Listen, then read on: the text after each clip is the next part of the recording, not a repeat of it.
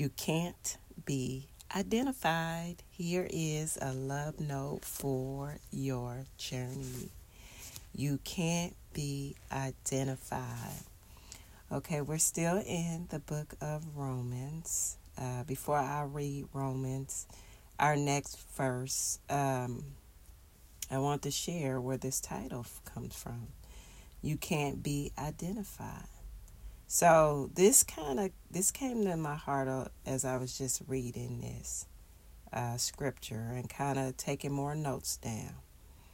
Imagine it's like you having an ID and you commit a crime. So let's say you're speeding and your speed you're over the limit.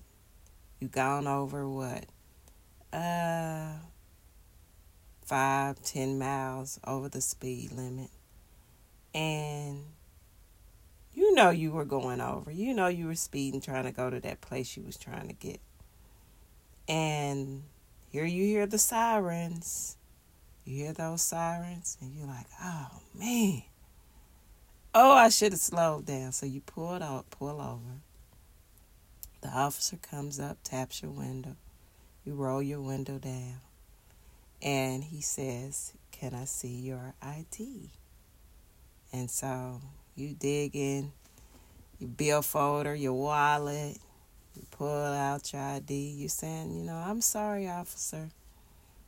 Uh, you pull out your, your wallet, I mean, your ID. You hand the officer your ID. And on that ID, he sees a picture of Jesus and all Jesus' information on there. He looks at you and he says you can go. And you are like, What? I don't get a ticket? Thank you, God. Oh, I'm so glad I didn't get a ticket. You know. And also you realize that the you should have got a ticket but he gave the ticket to be paid by Jesus. So you were able to go free. Um, when I read this next scripture, this is what it reminded me of. Um, and I'm going to explain it a little bit more. And I'm reading Romans 8, and we are in verse 9 now. But you are not controlled by your sinful nature. You are controlled by the Spirit if you have the Spirit of God living in you. And remember that those who do not have the Spirit of Christ living, living, I'm sorry, living, and remember those that don't have the Spirit of Christ living in them do not belong to Him at all. And so we have a born again spirit, we have a new spirit, and our flesh, our old nature, does not control us anymore. And we don't identify with our old nature.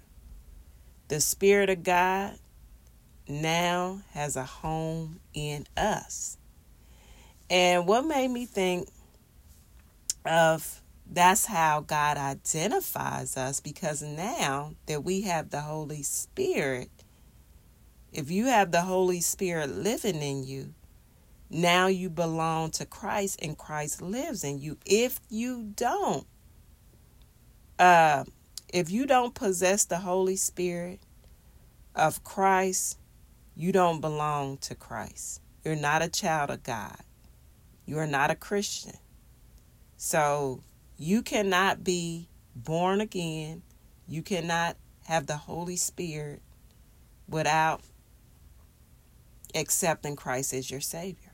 So if you do not have His Spirit, um, if you do not have His Spirit, then you don't belong to Him. There's a scripture that actually says you belong to your father, the devil. So that's what made me think about is if we don't have the Holy Spirit in us, then guess what? God does not recognize us. He can't identify us. He's able to identify us as his own children by his spirit that lives in us. And if you don't have that spirit, let's say if we gave this story all over again that I just shared about them showing a picture of Jesus, but then if you got pulled over and you pulled out your ID and it had your picture on there, then he could say, hey, you know, you're going down, you're getting a ticket, whatever the consequences are, you're going to pay for this. And because he does not identify or see you that you belong to Jesus, the only way you were able to get off, the only way we were guilty. We already said once and for all that we were guilty and that we need help and that we accepted his Savior. Once we accepted his Savior, now, when God looks at us, He's not dealing with us as our sins deserve right now because we know that we still live in these sinful bodies. We learned about that. Uh, that because we inherit the sin nature, that we still sin, but we don't live. God is not dealing with us as our sins deserve. We're under grace right now. And now we have the Holy Spirit and we can be controlled by the Holy Spirit now. You cannot be controlled by the Holy Spirit. You can't be controlled. You can't even understand spiritual things without the Holy Spirit. And so, the Spirit of God, as I said before, we have our new birth, our new nature. The Spirit of God lives in you and directing and guiding your lives.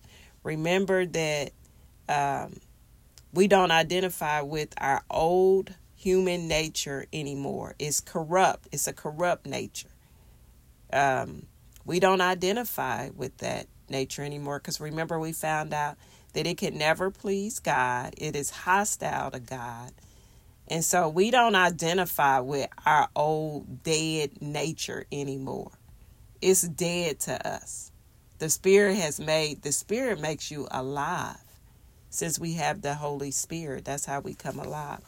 Then I want to also share Corinthians 3 and 16 uh, because it mentioned us having the Holy Spirit living in us. And so it says, Don't you realize that all of you together are the temple of God, God, and that the Spirit of God lives in you? The Spirit of God now lives in us. I want to read another application part. Oh no, let me read one more translation of this scripture. And it reads, let's see, let me pull this up. Okay, so, but if I, but if God Himself has taken up residence in your life, you can hardly be thinking more of yourself than thinking of Him. Anyone, of course, who has not welcomed this invisible but clearly present God, the Spirit of Christ, won't know what we're talking about. But for you who welcome him, in, welcome him in whom he dwells. Even though you still experience all the limitations of sin, you yourself experience life on God's terms. So we're allowing the Holy Spirit to lead and guide us. We're not letting that corrupt nature guide us, uh, instruct us, you know, dictate our life anymore.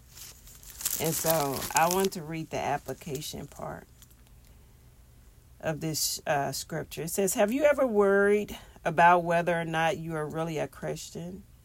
A Christian is anyone who has the Spirit of God living in him or her.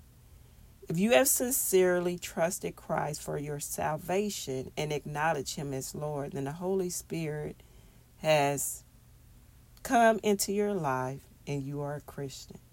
You won't know that the Holy Spirit has come in if you are waiting for a certain feeling you will know he come in because Jesus promises, promised he would. When the Holy Spirit is working within you, you will believe that Jesus Christ is God's Son and that eternal life comes through him. You will begin to act as Christ directs, and you will find help in your daily problems and in your praying. You will be empowered to serve God and do His will.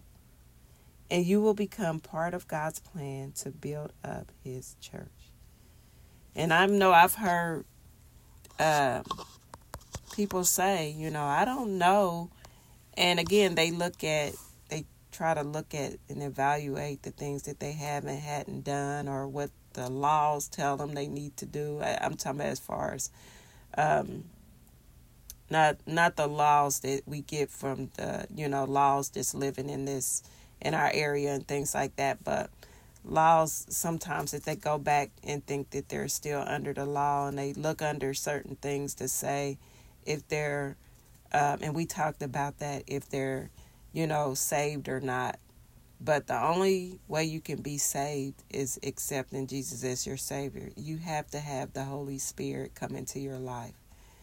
And again, I've had people to say because they look at other things and you just have to know what you know and the transformation starts um, I don't question if I am a believer.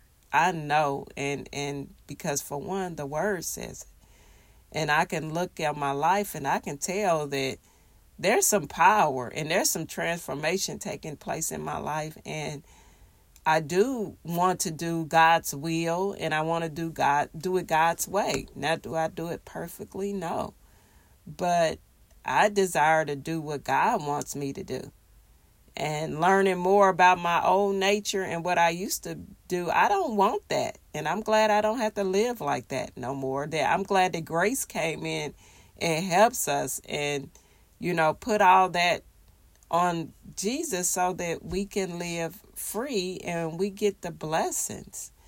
And so that that's that's what I wanted to share. That's what I want to to encourage you with.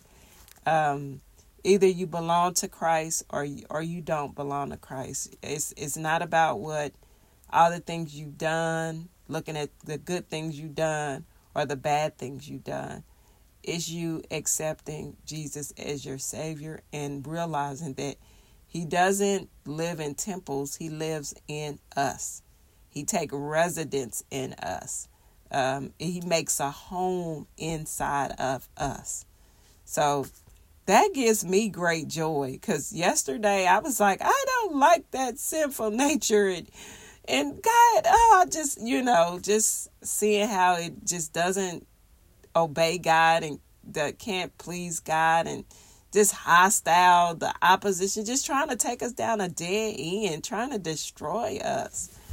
Um, but I thank God that we have His Spirit we we really have help. And so as as we're reading, it's just again we're we're really getting to know and learn our new nature and what we have and that old nature and what it's trying to do. And we belong we hey we put out that that our, our uh, ID and our ID has a picture of Jesus on it. And so we we get accepted. That's when Christ when he comes back, he's coming back for those that he sees them their identity as as their new identity as Jesus Christ. So nothing else, nobody else, no other identity person is gonna work. You can't try to show some, no, it's not gonna work. It's only it's only one way to the Father, and that is Jesus. There is no other way, and that is Jesus. So be encouraged as the Lord gives you more love notes for your journey.